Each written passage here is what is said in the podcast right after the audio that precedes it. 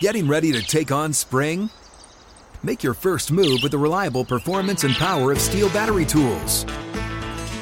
From hedge trimmers and mowers to string trimmers and more, right now you can save $50 on select battery tool sets. Real Stihl.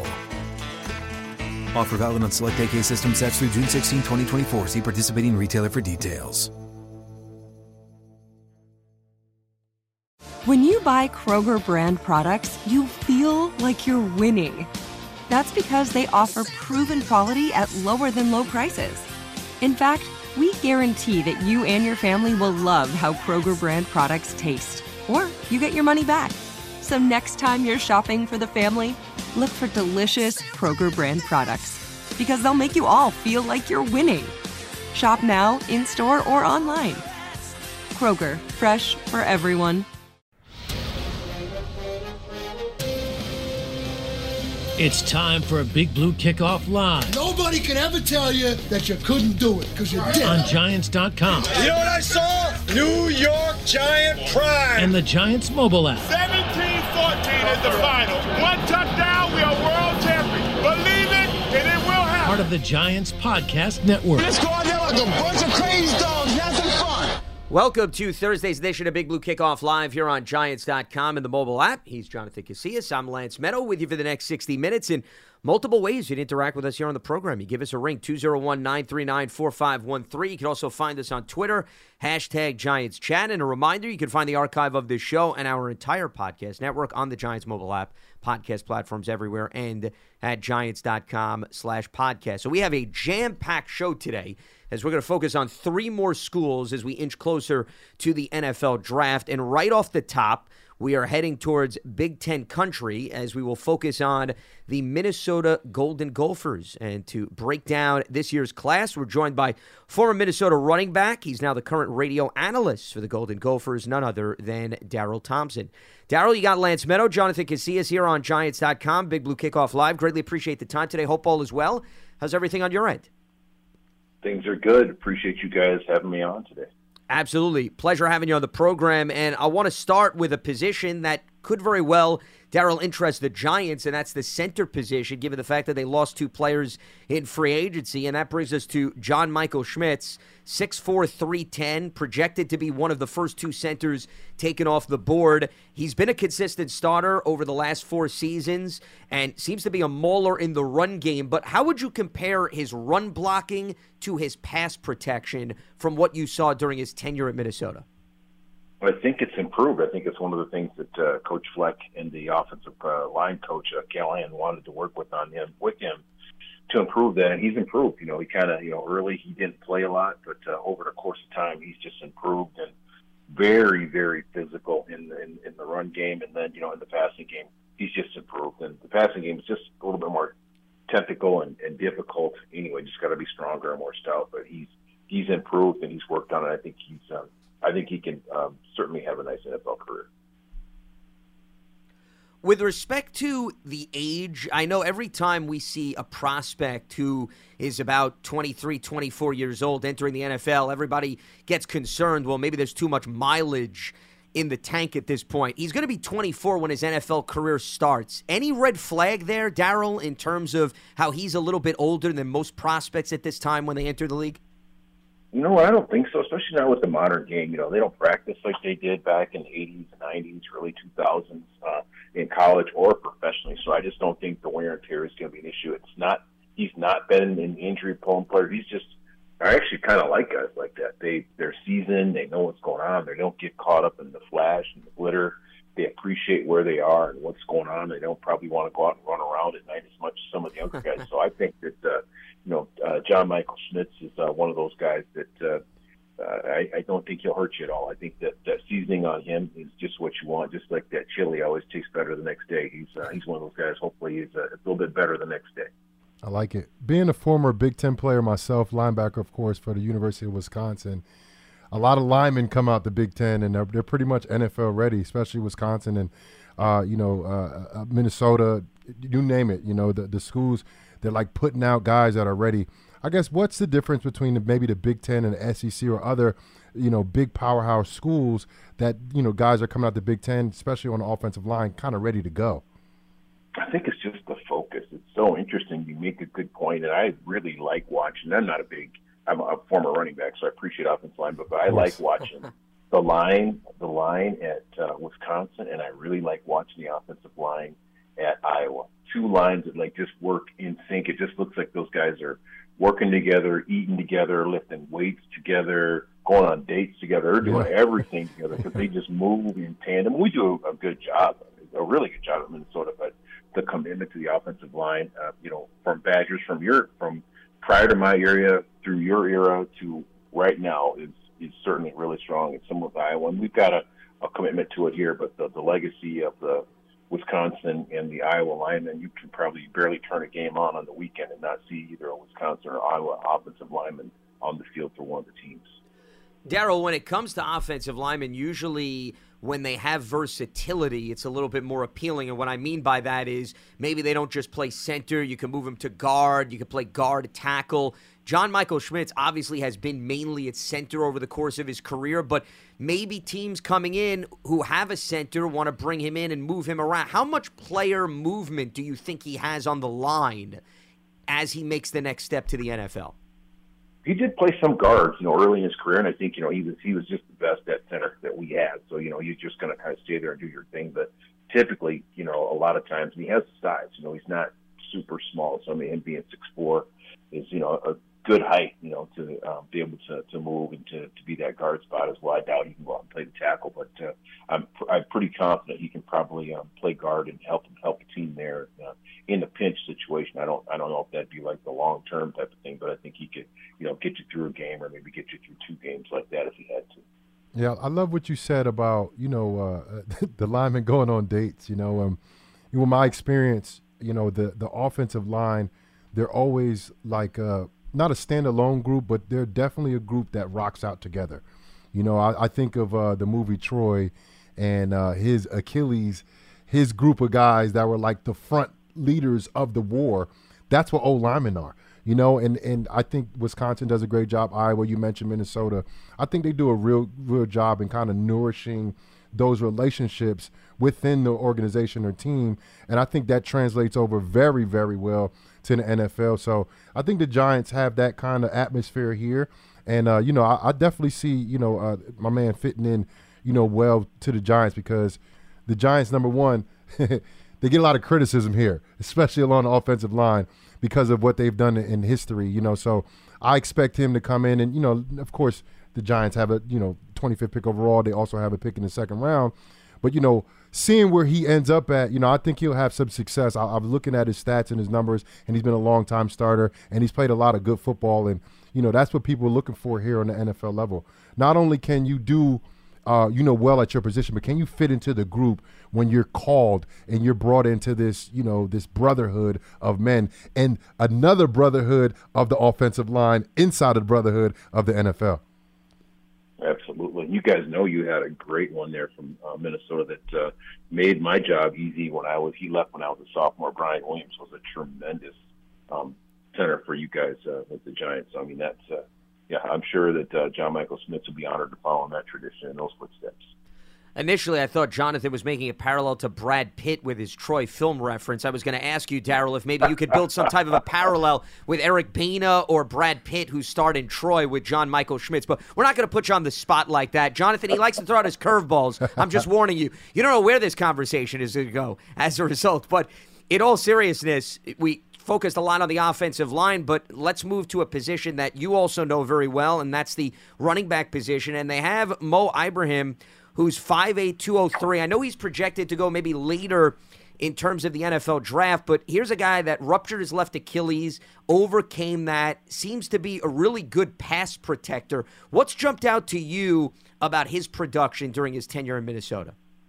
Well, number one, his toughness. You know, Mo is he's an old school. He would have been completely fine. I mean, I think John Michael Schmitz, any of these guys we talk about would have been fine in any era, but uh, Mo's tough you know, he's he's a throwback. He played on an ankle this year that was sore, um, and still, you know, had over a thousand yards. And I think the, thing about him that I like is he always gets more than what it's blocked for. And if you're a, a running back, a running back coach, or someone that appreciates running running backs. I don't want you to just get the plays blocked for three yards. I'm expecting four yards, five yards, six yards. I'm expecting you to go 12 yards and break a tackle or something like that. I don't. There's this thing about you know everyone needs to be fast and run like you know a four three, four four forty. I don't. Emmitt Smith, Walter Payton, the greatest backs of all time. They weren't burners. They got yards and they got extra yards. And Mohamed Ibrahim, he gets yards, he gets extra yards, and he's tough. He's the type of back I'd like to have. And uh, unfortunately for him, he's going to slide down a little bit just because of the value of running backs has changed over the course of time. Now they're kind of like, you know, well, sure, if we can get him in the, I don't know, whatever they have him like on fourth round or something like that, he he should be a second round pick or maybe even a first round pick. But right now, the the way things are, and his ruptured Achilles last year, I, I understand that. But he came back and proved that that's that is fine. Uh, proved he's tough, that he can pass block and he can catch the ball and he can. Um, he's patient. He stay, stays in the film room, so he's uh, he's going to be a really really nice catch for whomever um, decides they want to add him in their backfield. He seems like he could be a still a diminutive guy, not not a big guy, right? But he had over 300 carries this year. That's something to prove after Achilles and, and Lance. You know, that's something I'm overcoming right now. But luckily, I don't have to tackle anybody or break any tackles. That's a great thing. But I'm looking. He only had seven receptions uh, this year you know, uh, out the backfield. Do you do you know why that that is? He had over 300 carries, 1600 rushing yards, but only seven receptions this year. Do you know why they've only, I guess, targeted him a few times to only have seven receptions? They, we had a we had a lot of receivers they liked getting ball to, and it just wasn't part of the attack for them. Mm-hmm. You know, we do a lot of them that kind of, you know, obviously what everybody's doing now, the RPO read option, and he is so much gets so much attention it probably, you know, we ran some screens and things like that. If we can catch the ball out the backfield, just wasn't a focus. But I could see, you know, somebody like a, a Dallas or maybe even you guys, you know, because he's going to be available later.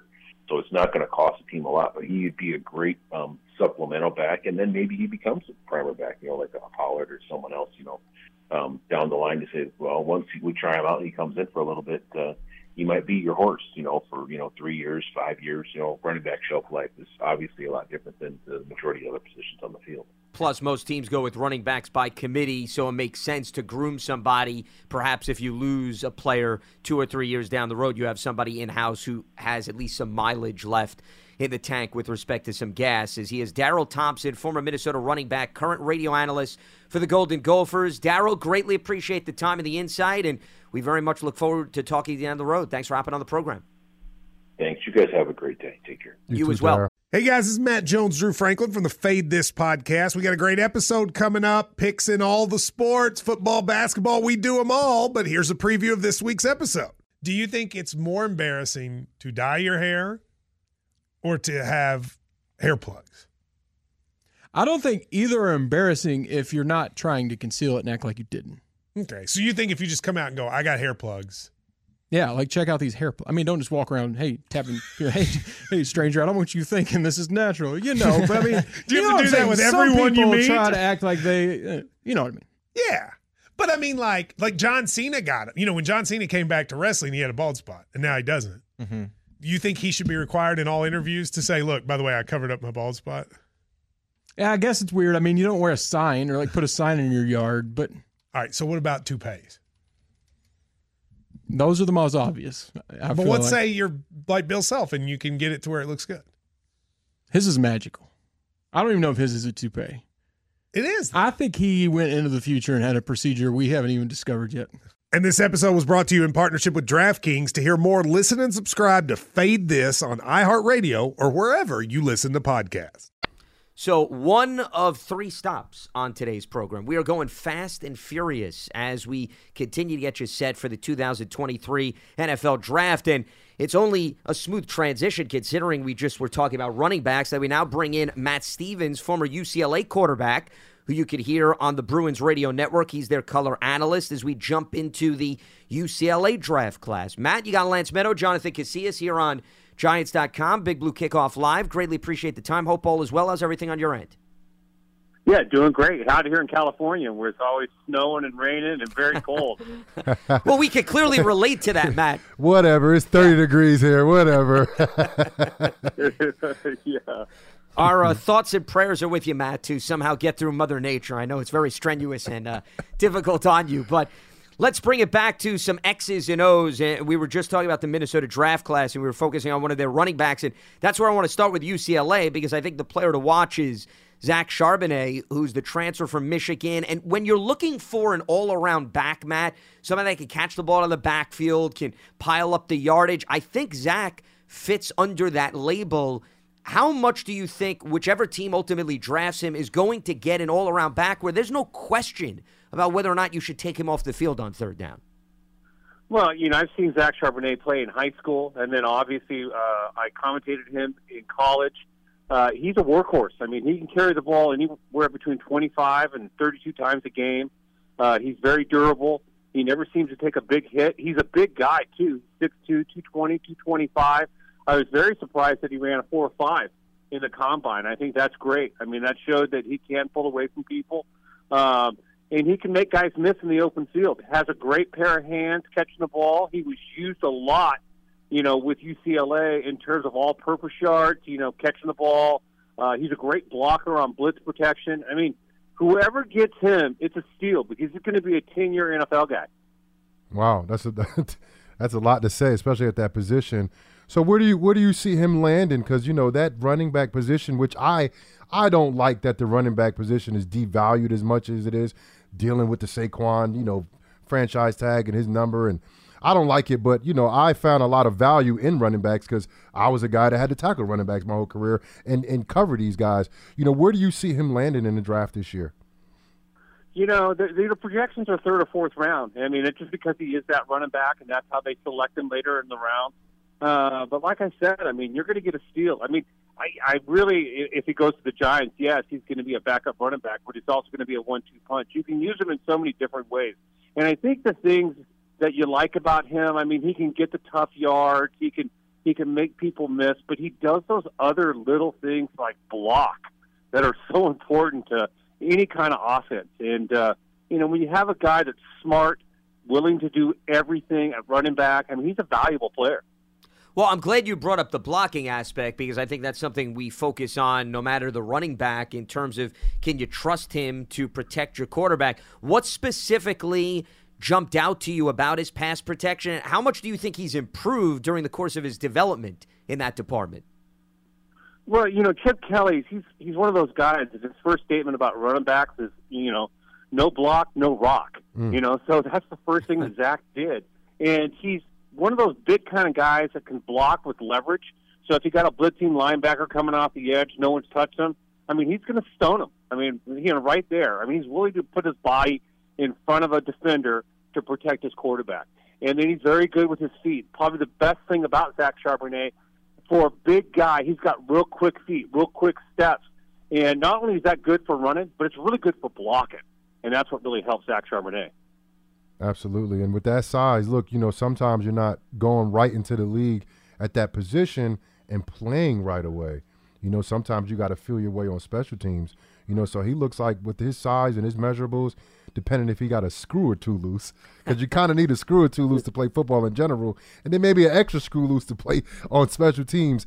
What do you think he fits into that kickoff type mold, or maybe even like a punt returner or punt coverer? You know, do you think he fits into that mold? Yeah, you know, I don't think he's going to receive punts or take back kickoffs or anything like that. That's not his personality, but he can be an up back or a blocker. Yeah. And he will be a willing guy on special teams. You know, he comes from a great high school, Oaks Christian, uh, where they, you know, won a lot of football games, went to Michigan, went to UCLA. He's a high football IQ guy. And you could see Chip Kelly, he did a lot of things with him. I mean, in terms of, you know, running routes, check releases. I mean, he was running wide receiver routes. He can line up out wide as a wide receiver. You know, he can get in and almost catch the ball like a tight end over the middle. Uh, you know, when you have a high IQ guy that's had a lot of football under his belt, and he's very durable. Uh, you know, I can't say that more than enough. Very durable. For some reason, he doesn't seem to take big hits, and he always makes that first guy miss. But you know, when you have a high IQ and you're going to get to the NFL, I mean, you're very valuable. Speaking of playing the trenches, I want to move to the offensive line. And Antonio Mafi is somebody that played both guard spots, got tremendous size at 6'4, 338, but I think maybe there's a little bit of rawness, Matt, still to him, and maybe question marks about where he could fit in on the next level. So, A, what position do you think is his strongest suit, and how far along has he come with respect to his development? He's he's a guard. He's not a tackle, and I don't think he can snap the ball. Uh, he was probably the best player to watch last year at UCLA in terms of run blocking. I mean, he can if he goes one direction, he's going to take out two or three guys. I mean, he plays with real good leverage, and his body shape keeps him low, so he doesn't attack people high. Uh, one thing he has to improve on is pass protection. Uh, he's worked at the whole year. He has to get quicker feet. I'm not saying he has slow feet, but you know he needs quicker feet and pass protection. And his football IQ just has to be raised up a level because he only played offensive line for about a year and a half, two years at UCLA, uh, coming from that defensive line position. So the more experience he gets, the better he's going to be. But you're not going to find a better run blocker coming out of the draft. Oh wow, that's high praise, man. You know, and for a guy that I guess commuted over from defense to offense, I think that takes a little while. You know, we were talking earlier uh, with the guy from Minnesota talking about the brotherhood of the offensive line. You know, and the Giants have a good brotherhood here, and I'm pretty sure they're gonna you know get together and a lot of guys have to improve. So you get them on a good team, man, with, with a good offensive line, with a good leader and a good captain on that offensive line. He's definitely going to improve, especially on the intangibles, because he probably has the tangibles to line up and you know push some guys off the ball and even pass block as well. But the intangibles will probably come in his career as long as he's down to work and to get with the program. Yeah, you know what? Antonio Mafi too is a great guy. Uh, he really enjoys the game. He's always laughing. He's always having fun. You know, he does some things out there where you, you know you're like, be careful, you're going to get a personal foul. Uh, you know, he has a little mean streak in him. Uh, but in terms of bonding with all the players, he was probably one of the most popular players on the team, and that really goes a long way. I know they have a few other players that are projected to be undrafted free agents, but the one guy, Matt, that I'm curious about, only because he has a connection to the Giants quarterback, and that is Jake Bobo, the wide receiver, who coincidentally was with Daniel Jones in 2018. It just goes to show you what a small world it is. He transferred from Duke, and his numbers have improved every single year, and you could argue he's coming off one of his finest seasons from a statistical standpoint, and clearly has the size, may not have the speed. Where do you see his biggest appeal skill set wise at the receiver position? Probably playing that slot receiver position. Uh, when you go, you want to work the middle with a tight end and a slot receiver. He's a big body. Uh, he can catch the ball in traffic. He plucks it out of the, the air. Uh, he can fight for a football. He has great leaping ability, good body control.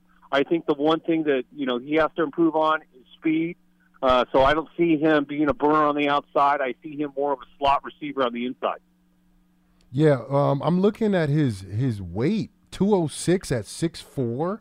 Is it does he did he improve his weight at all at the combine? No, I mean he that that's just his frame. He's very long. Yeah, long and he's guy. pretty thin. Yeah. yeah, and he has really long arms, and he can go up and get the football. Uh, got a great pair of hands. You know, there's, you know, his speed is his big question mark. What about his physicality? Because I've seen guys with with that measurable, not the weight really, maybe a little bit heavier, that converts to like that H back tight end position. Then also we talked about earlier playing special teams. You know, for me, I was an undrafted guy and I played special teams early in my career. You know, some of these guys, man, that come in, especially later draft picks, undrafted guys, you know, they, they can make their way on special teams. And I was kind of having a question like, do you think he's, you know, capable of doing that? That's the one thing he's going to have to improve on when he gets to the NFL. He's going to have to be a better blocker. He's going to have to be physical. He's going to have to put his head down in the pile Yep. and uh, prove himself. Uh, and that's going to be if he's going to make it or not. Uh, I I think that's going to be the key for Jake Bobo. Sounds like Jonathan Casillas wants to get him in the cafeteria and Yeah, cook him a meal or two based on that reaction. He can maybe give him a little bit more to uh, put on the frame. He is uh, Matt Stevens, former UCLA quarterback. You can hear him on the UCLA radio network as the Bruins radio analyst. Matt, always good going back and forth. Greatly appreciate the time and the insight and look forward to talking down the road. Yeah, thanks for having me on, guys.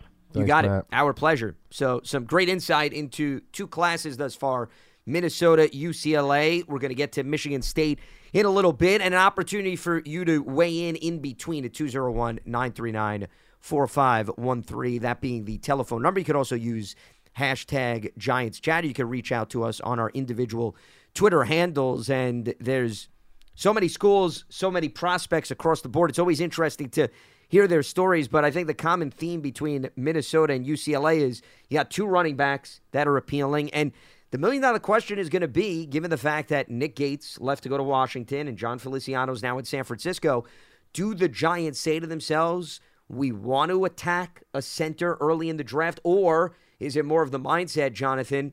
Maybe we could get a veteran free agent to come in before training camp starts and we'll have him compete with some of the internal options right now who Joe Schoen threw out three when he was at the owners meeting. Mhm. He had mentioned Jack Anderson, Bredeson. correct? Mhm. And then the I did not hear him mention Josh Ezeudu. I wouldn't he rule him right. out. No, He you didn't didn't, throw though. him out. Mhm. But that to me could be very well a wild card. Yep. Right in the mix, Oh, given the sure. fact that you know he's been somebody that's played all around the line at UNC. But Bredeson, I would say, as well as Jack Anderson, are the two guys perhaps in the clubhouse Right. who have some versatility on the interior of the offensive line. But it seems to be a wild card position right now. Yeah, for sure. And he did mention to see possibly during the draft or after the draft when teams are trying to figure out if they got to let a guy go or not, given that the, you know they're bringing in new guys. Yep. So that's something that I think you got to pay attention to. But I did pay attention to who he said first. He first he said Jack Anderson, and the second time he said it, he said Bredeson. I don't know And if Shane Lemieux was also and, and Shane. Lemieux as Yep. well. And and I'm trying to see is like, is he telling us something? You know, I'm trying to figure this guy out here. You know, I haven't done it. the dots. I haven't done it yet. I haven't figured him out yet. But like I said in prior shows, look, I, I have my utmost respect for him and the job that he's done, and I and I believe that he's going to get it done. And I don't know if it's in-house job quite yet. If it's if it is Bredeson or Jack Anderson or Shane Lemieux, we'll see. Yeah. Well, I was crunching some numbers just to give our audience an idea. And it's not to say that none of these players can actually handle center, but Bredeson's had nine starts over three seasons, none at center. Jack Anderson, three starts, none at center. He's been in the league for two seasons. Shane Lemieux, 11 starts in three seasons, has dealt with injuries, of course, and he has no starts. So those three guys combined have no, starts, starts at at center. center. That doesn't mean that they haven't practiced. They've taken some snaps, and Bredeson and Anderson have been moved into center throughout a game at times. But we're still talking about, Jonathan, a very, very small sample size based on what's currently on the roster. Yeah, and that's I think that's a very uh, concerning, you know, uh, uh, you know, theory because that's a very important position, the center Oh, yeah, position. absolutely. You know, a lot of times that they're they're calling the defensive front down, they're calling the mics, who you know they're involving the linebackers into the you know the co- the coverage uh, of the offensive line. You know, so for me, it's it's for me it's a little concerning. That's why we speak about this almost every time we, we come on the show. We talk about what is the Giants doing at center, and I think there's a lot of prospects out there. But you know, my thing is is what do you attack in the first round? You know, what do you attack in the first round? You know, if, is the kid John Michael White is he available? Do you grab him? You know, early in in the first round, maybe he's available in the second round. You know, you never know. Or is it an in-house job? You know, I I, I think the the Giants are doing such a good job and kind of like not really uh, tipping their hand, but kind of just giving guys or giving us as media a little bit to kind of go and run with it, like to do this show, to give us enough to do this show. Because that's their But- number one priority, right? clearly. But, but they not don't care enough. about the roster, only us. Yeah. but but I'm saying not enough to actually give us a true idea of what they're gonna do. You know, so he kind of keep keeps us in the dark, and it helps us talk about this a little bit There more. you go. We're always looking for a helping hand. We're not complaining from that standpoint. No, but there are a lot of different elements to your point to read into. That's Mhm. why you mentioned you, yep. you're trying to figure out. But here's the worst thing that I think could happen. You never want to take a player to position because you have a huge void or a hole. Oh, sort right. of sell yourself on the player when deep down inside, Jonathan, you're still very much on the fence. Right. And something tells me they're not going to take a center unless they truly love Right. that player At and they that- feel he's justified at that value and maybe could kick out to guard here or there and has some player flexibility. And and, you know, you just brought up a great point. Do you think that the Giants do bring in a guy that only plays center, whether it's through the draft, post draft? Because a lot of guys, especially with the name that we named, they they have versatility to play on the right side or left side at guard, and then also at center. Sure. Even though they don't have that much game experience, do do the Giants bring in a guy basically strictly to play center? Well, it's an interesting question. I would say, given the players we just went over, and you know all three of them could play multiple guard positions, you have a few other guys on the roster too that could kick into guard. I don't know. My answer would be, Jonathan, I don't think it's a major priority Mm-hmm. that they bring in somebody who plays center in addition to another position. Because I think what you already have on the roster, God forbid there's an injury here or there, you can swap guys out at left guard and right guard. So I would say if you have a player like we were talking about, John Michael Schmitz, who mainly has been a center in college, if you feel good about him, you know he's not going to play elsewhere, I'd still feel okay Yeah. taking him because you need somebody on the roster right now that has experience. Right. As of right now, the Giants do not have a center. so. Basically, Exactly. Yeah, Yeah. basically. I, I I agree, and th- that's the thing. I'm trying to figure out exactly, not exactly, but the idea or, or the thought process of where they want to go with this position. We just don't get anything from Joe Schoen or Daboll. They don't give us too much. That's why we're here speculating and you know giving you That's guys name an of the game. opportunity to chime Yes. in. But once again, it's an important position, which is, I emphasized this on yesterday's program. I'm glad to hear you say the same thing. Not that I think that you needed to be sold on the position as a defensive player, but, you know, a lot of people say, oh, well, you know, you could get away with a young center or developing Mm. center. Jonathan, look at this division. Look at the defensive No, fronts, yeah. right? The Cowboys, Washington, the Eagles. What is the common element? The interior, The interior defensive, defensive line, right? yep. You can see a defensive line. He could push that center back into the quarterback, and that could be a lost play, lost yardage. So it's not an oversight of a position. I would completely disagree with that. Definitely. I mean, and it's it's one of the most invaluable positions on the offense in general. You know, of course, you got to have good receivers, a good skill position. You got to have a good quarterback. You know, but that person that has the ball in his hands before the quarterback, he has the ball in his hands every Yep. single play. Defenses understand that too. So if you can fluster or frustrate or get into the pocket of a of a center and get him frustrated, you literally throw the entire offense off. You know, and that's why it's so important to have a good, sturdy guy at center. Does he have to be older and experienced? Probably not, but he has to be talented and he has to be ready to go. That's for sure.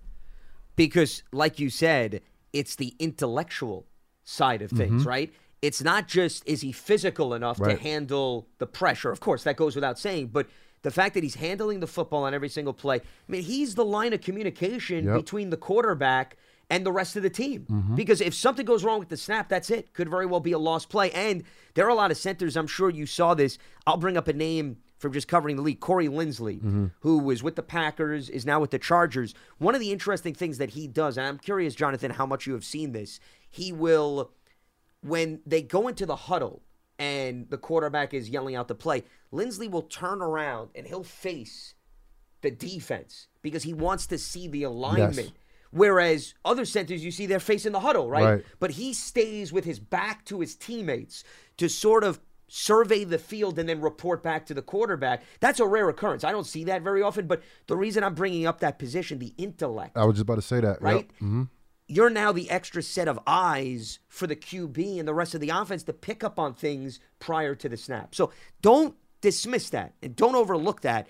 That could add so much to what could be a lost play or something that could be a game changing play. Yeah, hundred percent. And and you know he's doing that, like you said, the intellect, but he's he's he's gra- he's gathering intel. He's gathering information on the defense because a lot of defenses now they understand that they can move that defensive line and they can fluster the offensive line. So he wants to get you know the most information that he can and relay that back to not only offensive line but to the quarterback as well. So they go in with all of their information on deck, and then if anything changes, at least they have all the information pre-snap before anything else happens because that's what you want to do for defensive defense. You want to fluster our offense and you start with their offensive line. You start with their better players and you start with their offensive line. And you basically do it from the guy that's snapping the ball. If you can get pressure and and the Giants have one of the better D tackles in the NFL, if Dexter Lawrence can fluster a, a center during a during a game, that's a big win for the New York oh, Giants. yeah.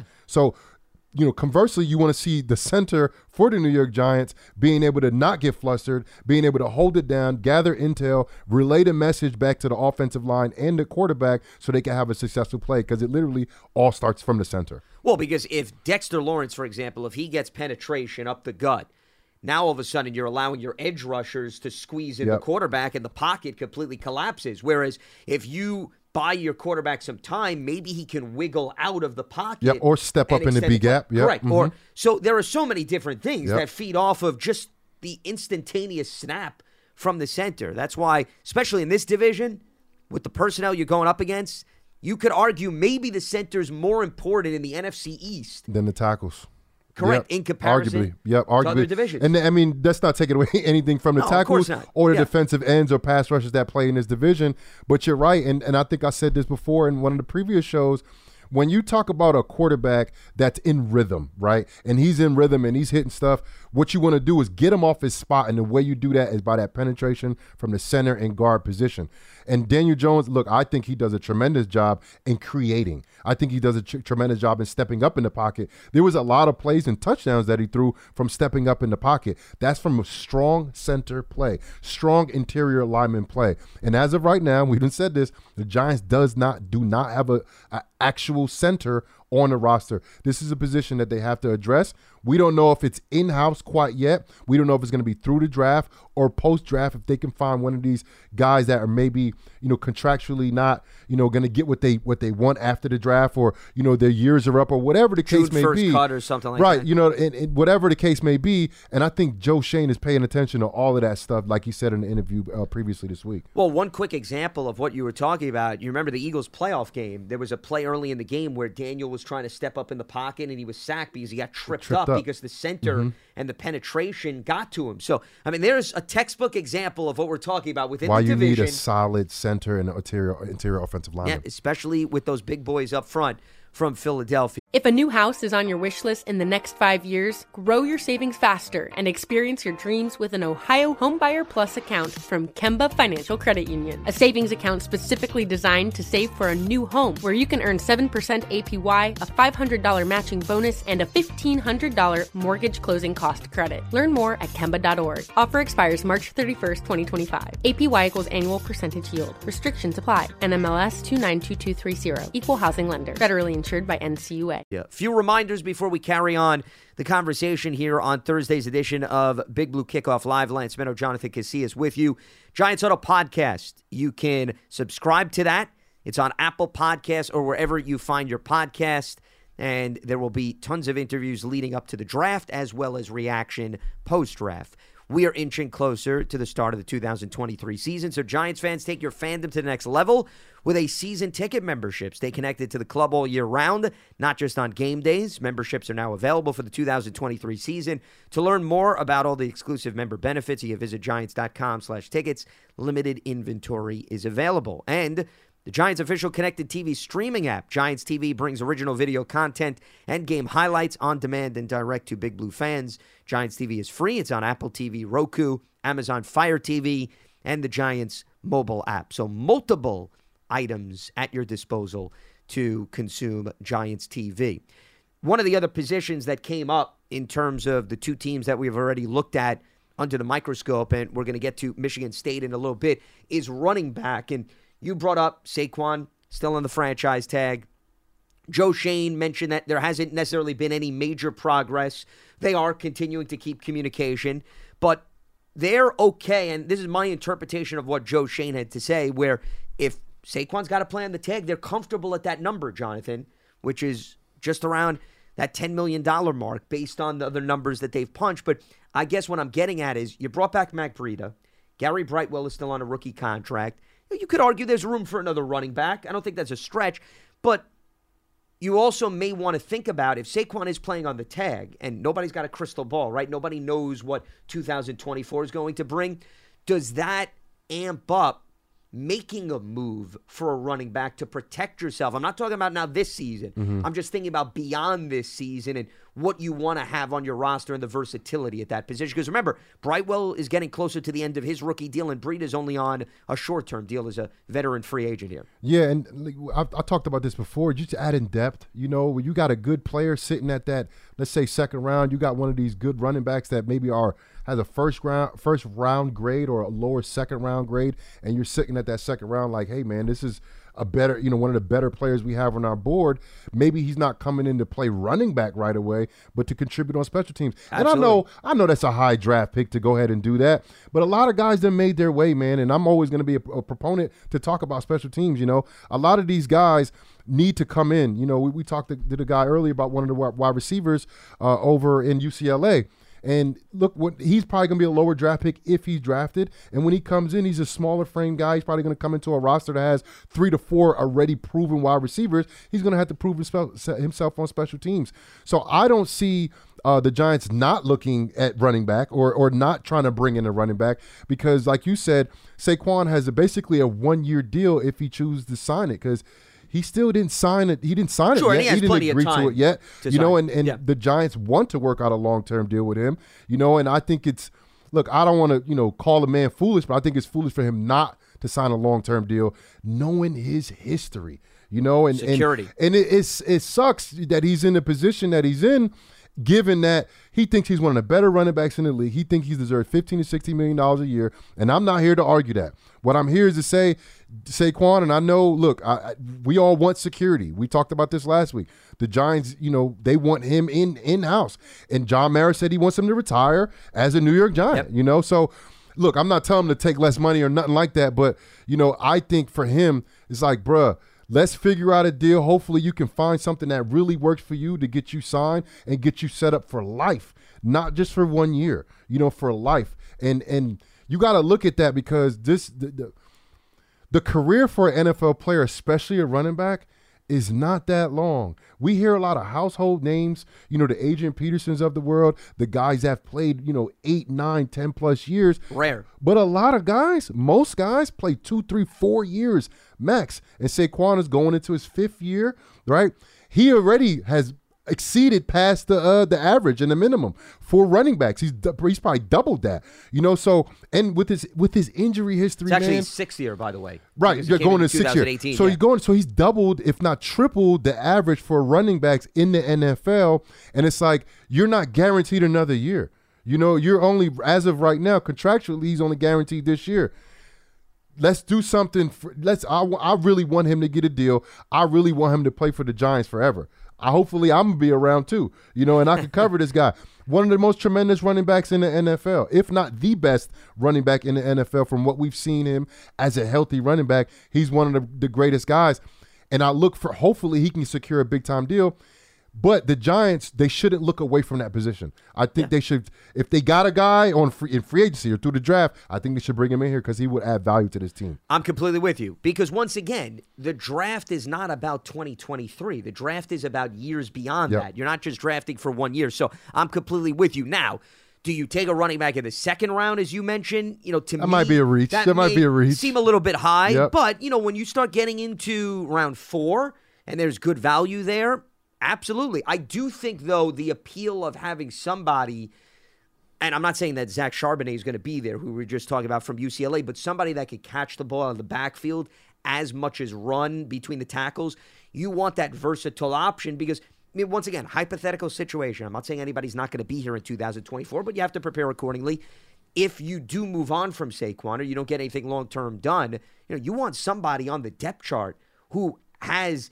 I'm not saying he's Saquon Barkley boxed in. I get what you're saying. But you want Mhm. some of those skill sets, Mhm. right? Apparent. That's why, you know, I don't just want a big bruiser that's going to run people over. If I'm going to go after a running back in this draft, I want him to, and you're not necessarily going to find maybe a three down back or somebody that is built like that, but maybe has some of the scratching of the surface to be a receiver as much as he is a threat on the ground. You want to have a presence in the run game and also presence presence in the passing game as Yep. well, and not just going running routes out the backfield, but pass pro. That is a huge thing, and that was huge for Saquon hit in early in his career. People they said the knock on him was his pass pro ability, and he's come a long and way. he has come a long Yep. way. He showed it up, and he showed that he can be a three down running back for the New York Giants. Out the backfield, of course, running the ball on first and second down, and those tough yardage, third, third, uh, third, third and short, second and short type of downs, but then also pass pro. Because at the end of the day, look, this league has evolved into a passing league. You know, so when you're on offense, the receivers have to go out and catch that ball, and if if you're not running a route, you better be able to protect your quarterback. Well, that's why we were asking these experts who cover these teams about pass protection, right? I mean, you can watch anybody on film, Jonathan. You know this as a running back. He's got speed, he's got elusiveness. Well, what about when it's a third down and they're not asking him to run out or do anything? Yep. He has to be the extra line of defense. Or they're going to take him right off the field. Yep. They're going to take him right off. And that's not what you want. And I think the Giants have a good stable of running backs right now. You got to mix a little bit of youth and, and a lot of experience with all three of these running backs that the Giants have on the roster right now. And and Brightwell can play on special teams too. I was waiting for you to Mhm. comment You know for that. that. Well, you, you were angling there. I'm surprised you didn't bring it up. I mean, you're talking about a guy that plays all four special Yeah, teams man. units. Yeah, yeah. So, yeah, I mean, you have somebody on the roster. I will say this. I was very impressed, and this may be a very tiny facet of this past season. I thought Brightwell showed us a lot. Oh, yeah. Right? When he got opportunities to Six run, yard carry. I feel like every time he got the ball. it was like instantaneous. Yep. and Breida too. plug. Breida yeah. too. No, Breida too. But Brightwell, we had seen such a small sample size, right? Because he barely got onto the field. Yep. Every time his number was called, it wasn't an afterthought. Right. I just I felt he made the most of his limited snaps, and you like to see that out of a young guy. I mean, clearly he shouldn't need motivation. Right. I mean, he barely played as a running back, but for him to get his number called and to excel in that department, I don't overlook that. And Yeah. I'm sure that caught the attention of the coaching staff as well. Absolutely. He looked physically ready, and more importantly, he looked mentally ready. And like you said, he's a four core teamer. He's playing on all four special teams. And sometimes you could become a little bit lackadaisical for your offensive and defensive duties when you're playing that much special teams. Sure. You know, but he didn't miss a beat. He did not miss a beat. Every time he got in the game, I feel like he got a six yard carry. No matter if it was his first carry or his second carry, he's getting at least five, six yards on the carry. And then when you look back and you say, man, Saquon needs to take a rest because Saquon has 20 touches in the game so far and he's played 80% of the snaps, you need a guy that could come in and not drop down a level of play at that position. Yeah, I think that's the biggest fear for any coaching staff. We want to give our guy a breather. The problem is, are we throwing away plays? Right. Or are we still Or it goes right to a passing play because you got the best running back Which- out the game. Which means you become more predictable, right? Right. You want the defense to know, okay, Brightwell's in the game. Yeah, we're going to actually run too. considering running Mhm. the football. And I just thought that that was noticeable, but maybe not discussed enough from a big picture perspective. That's more of a reason why you can grab somebody in the late rounds and little by little you move them along, and then year two, year three, all of a sudden, you know, you start to reap the rewards. So that shouldn't be overlooked. And you know, I've brought this name up. A guy who you know very well, Dwayne Harris, Mhm. okay, who made a name for himself, played all four special teams units. You know, you make a tackle here or there over the course of a game, you know, that could add up from a value standpoint. Oh, 100%. And he was very valuable. He made the Pro Bowl at special teams. And, and man, I'll be watching film back from 16, 15, 16, and 17. Dwayne Harris. You like to revisit your glory days, sometimes, right? Okay, Sometimes. at least be. Sometimes. Okay, Odell. Odell's cool too. He pops up all the oh, time, Oh, you know? But Dwayne Harris and bringing in a guy like Dwayne Harris, who's basically strictly special teams, but when you put him at wide receiver, of course he can make catches, but he's blocking, and that's the kind of an underrated element of the wide receiver position of that kind of special teams guy. And there's a lot of guys on this roster right now that play wide receiver. The Giants kind of been stacking. They've been having a busy offseason and High signing a lot of wide receivers. Yep. So it's like, of course, Sterling can block. You know, what guys are that, that are not going to be, you know, 70 catches, 50, 60 catches on the year, but are going to play 50% of the snaps? They're going to have to do a good job, not only on special teams, but blocking as well. So when you look at these these uh, uh these prospects coming out of college, you don't look for them just to play that one position. You talked about the offensive line earlier and adding that versatility. When I look at skill positions and big skill positions like linebacker and tight end, I'm looking at right away can they play special teams? If they can't play on defense right away because they might be buried in the depth chart politics whatever the case may be or experience right lack of lack thereof can they play special teams? And we've talked about this before. The giants need to upgrade their special teams unit. And the way you do that you add depth at key skill and big skill positions and you have them which guys that are potential starters possibly can be really good contributors to defensive offense. All of a sudden they're balling on special teams and now you have a core special teams unit full of talented guys. Not bottom of the roster guys talented guys that just can't play because maybe this starter is all pro like a Saquon Barkley in front of him. because you have a whelming, an overwhelming amount of depth Right. at that position, Exactly. and that's a good thing to have. Absolutely. The issue is, and I think this is something you can relate to. Special teams, a lot of it comes from desire Oh man. to want to be Mhm. involved in that facet. And I think, and once again, I'm curious your perspective, Jonathan, having played special teams, is I think maybe one of the biggest rude awakenings for most guys coming out of college is it's not a matter of can they digest the scheme and can they contribute on offense or defense. It's maybe they go from not playing any special teams in college, right? Right. Because they were a star player Or ever. Or ever. and now all of a sudden, if you really want to get on the field, they're going to throw you out there maybe on two of the teams, three of the teams, and A, can you catch on? And B, do you want to go out there? Because how many times have you seen you're an offensive player, you don't tackle? Now all of a sudden they're asking you to tackle, go out and tackle. Kick off and the most important play on punt, right? And punt, and I and I look a lot of guys that I work with, younger guys. Most guys, especially if they don't play offensive line, they've never did a kick step in their life, and they don't even teach that on college punt pro. They're doing like the the spread out punt, the spread punt, and they're like kind of like uh, kicking it to the side. I forgot what that what that kick is called. They're doing that type of stuff.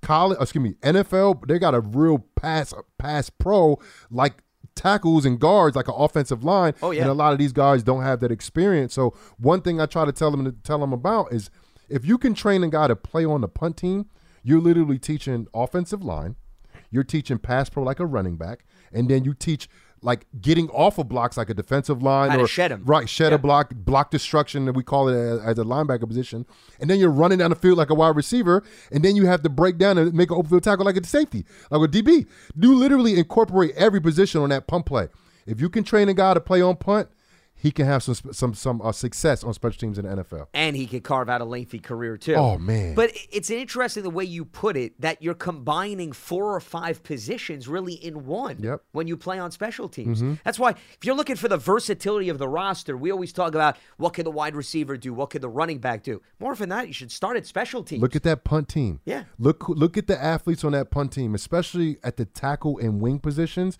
When when I was playing here in New York, I was you know kind of a special teams guy. Then when I took over full time as a starter, every now and again they'll plug me in at that tackle or wing position. But you know who played wing as an All Pro safety? Landon Collins.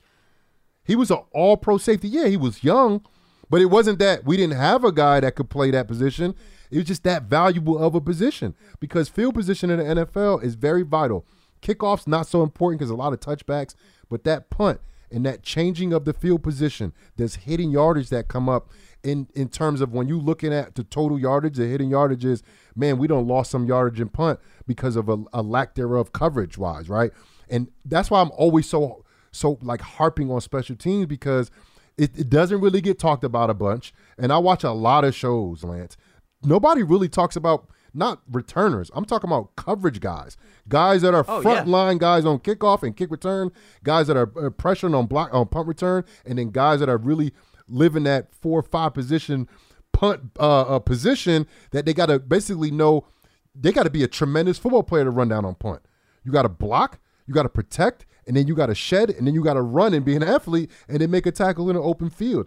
Very, very difficult to do. And if you look at a team, you look at their punt coverage unit. And if they have a great punt coverage unit, unit, they probably have a great team. Well, because it feeds off of a lot of the players that are on that unit. And to answer your question, that's why people tune into Big Blue Kickoff Live to hear go. analysis like that. so you don't have to say other programs. There you go. This is the program This on an island. This, This is, is where it, we give you the nuts and bolts of special teams. You got to cut that up, coverage. Yeah, they go. this. Now, if that's not a promo, I don't know what is. He, he's choking on his drink as you just mentioned that. He's spitting up as we speak. Got so emotional over that. We're making everybody's job very easy in terms of the production team. We add value from that standpoint. Yes, very versatile program here as we move along. It looks like we may not be able to squeeze in Michigan State here on the program. We will definitely get to that class perhaps on a future program, but good to have your board here on Thursday's edition of Big Blue Kickoff Live. I want to jump before we wrap up here, Jonathan, and still an opportunity to weigh in if you do want to join in on the conversation at 201 939 4513. But Joe Schoen, John Mara, Brian Daboll, they all spoke at the owners' meetings. And Schoen's biggest takeaway was about center, was about Saquon's contract. But he also talked about the emphasis of the goal this offseason. I'm not saying that this was a rude awakening. I think most people understood what they were going to address. But when he was talking about Darren Waller, he described him as a blue chip player, mm-hmm. right? And that has to do with how they grade players on their board, whether it be the draft and free agency. And the goal is to obviously bring in players that can help elevate your quarterback, but stand out because as we were talking about in special teams, there's so many different layers to a player. Well, it's no different than how they view Darren Waller. You know, this is not a guy who's just going to be utilized on the line of scrimmage and they're going to utilize his frame. No, this is going to be basically an extended wide receiver because he has a wide receiver skill set in the tight end body and structure. And that's why they felt the value was so good. Yes, there's risk in terms of injury, but if he stays healthy, what you're adding to the roster for a compensatory third round pick, to me, it's a no brainer. And I think that's what at least he was getting at when he was talking with reporters Yeah, and, the and, media. and you look at Darren Darren Waller's body of work and what he's done. I mean, he's matched up against a lot of safeties, corners, number one coverage guys, and he's beaten them. You know, time after time and time after again. You know, and I, I didn't look at it just as a, a prospect, as an offseason move to get a guy like that, but I look at during the NFL season when you do a scouting report, you put guys in certain categories, and Darren Waller would be in that elite player category where you're going to talk about him in the beginning of the the the, the meeting uh, to, to to to talk about who you're playing the next week. Who you need to focus He's on. the first Yeah. guy you're talking about, especially for the New York Giants. And now you throw him in with Saquon Barkley, you throw him in with with Daniel Jones' capabilities. Now the Giants have a basically a trio of talent that they can, you know, you can get guys scared now. You know, when we talked about this last year, a lot of receivers for the Giants, none of them truly scared me. Saquon Barkley is a guy that scares me. Now Daniel Jones, what he did in the the, uh, the playoff game, the first playoff game, he can scare some guys.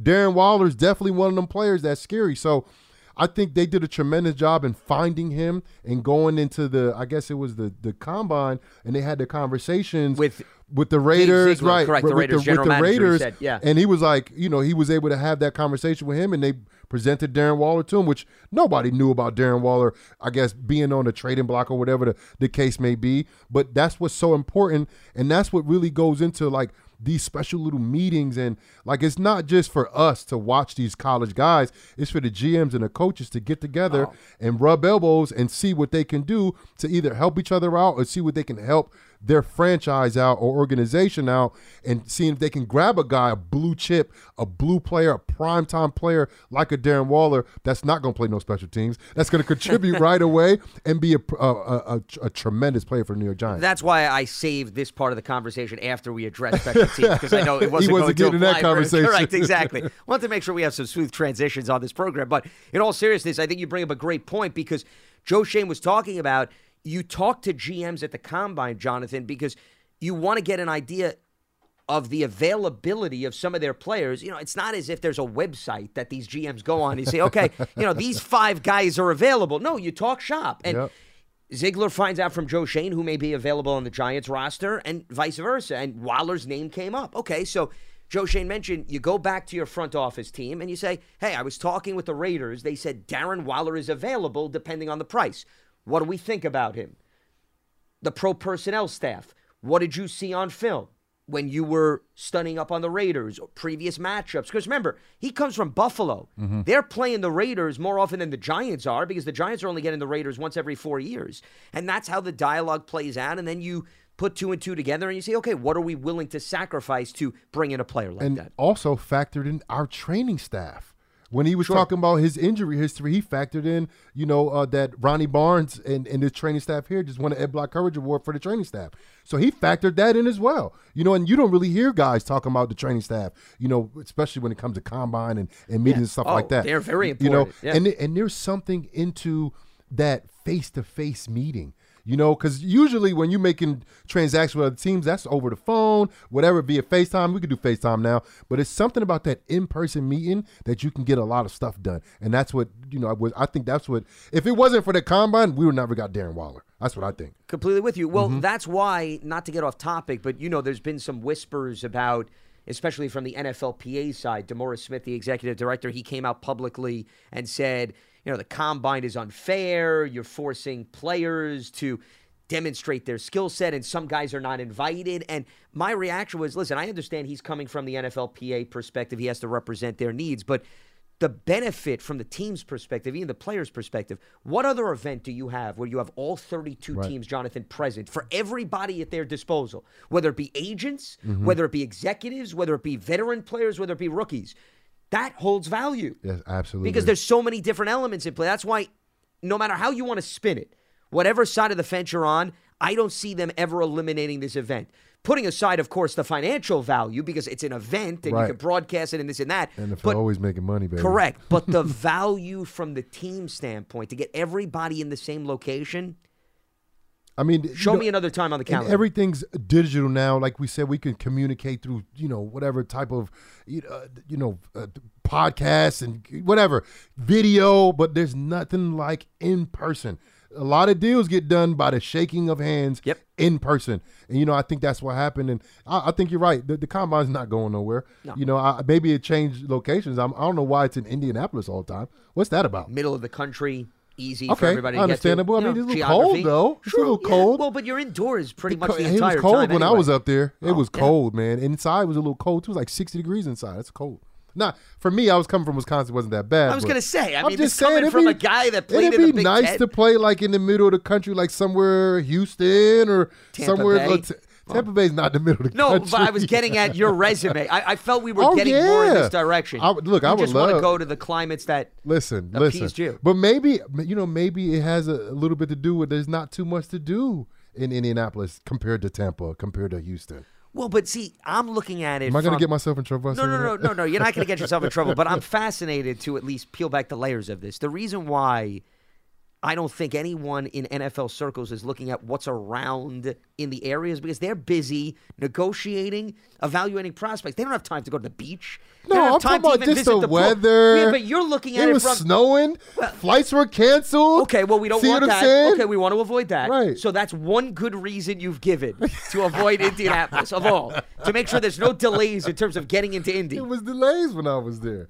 A lot of flights were delayed, and so I mean, honestly, the weather has changed a lot in the last 15 years. Like, oh, we- Oh, Absolutely. we we, I didn't have a. think- we going to give a science lesson here on this this I mean, just saying, Global like warming is that we where have a going? 30 degree day today, and tomorrow's supposed to be like 70 degrees. I, I, don't know. and I what- just came what's from South about. Carolina because I was, was How was the weather there? It was like 80 degrees. I wanted to Oh, walk out with a I'm going to short pair of shorts week, and so polo. Well, there you go. I'll so I'm giving you a little bit of a teaser. shorts okay. week. Yes. Well, and then I come back and I want to put my winter coat on. It's crazy. Crazy weather. Well, you never know what you're going to get out of us here on Big Blue Kickoff Live as we will continue to break down the jet stream and what direction it comes from, the pros and cons of the combine, what to look forward to the draft, and whether or not the Giants should draft a center and a running back. If you're going to tell me you watch this entire program and you didn't get enough versatility, people, I don't know what to tell you. All right? I don't know. It's a lost cause at this point. Jonathan, it's always a pleasure going back and forth. Always. Absolutely. Look forward to doing it again. As tomorrow we'll be back up and running and we'll start to preview a handful of other schools as we get closer to the 2023 NFL draft. And a reminder today's episode of Big Blue Kickoff Live, it's part of the Giants platforms everywhere and giants.com slash podcast. For Jonathan Casillas, I'm Lance Medow. Stay locked to giants.com for all the latest. We'll be back up and running on Friday right here on Big Blue Kickoff Live. Have a good one. Getting ready to take on spring? Make your first move with the reliable performance and power of Stihl battery tools. From hedge trimmers and mowers to string trimmers and more, right now you can save $50 on select battery tool sets. Real Stihl. Offer valid on select AK system sets through June 16, 2024. See participating retailer for details. If a new house is on your wish list in the next five years, grow your savings faster and experience your dreams with an Ohio Homebuyer Plus account from Kemba Financial Credit Union. A savings account specifically designed to save for a new home where you can earn 7% APY, a $500 matching bonus, and a $1,500 mortgage closing cost credit. Learn more at Kemba.org. Offer expires March 31st, 2025. APY equals annual percentage yield. Restrictions apply. NMLS 292230. Equal housing lender. Federally insured by NCUA.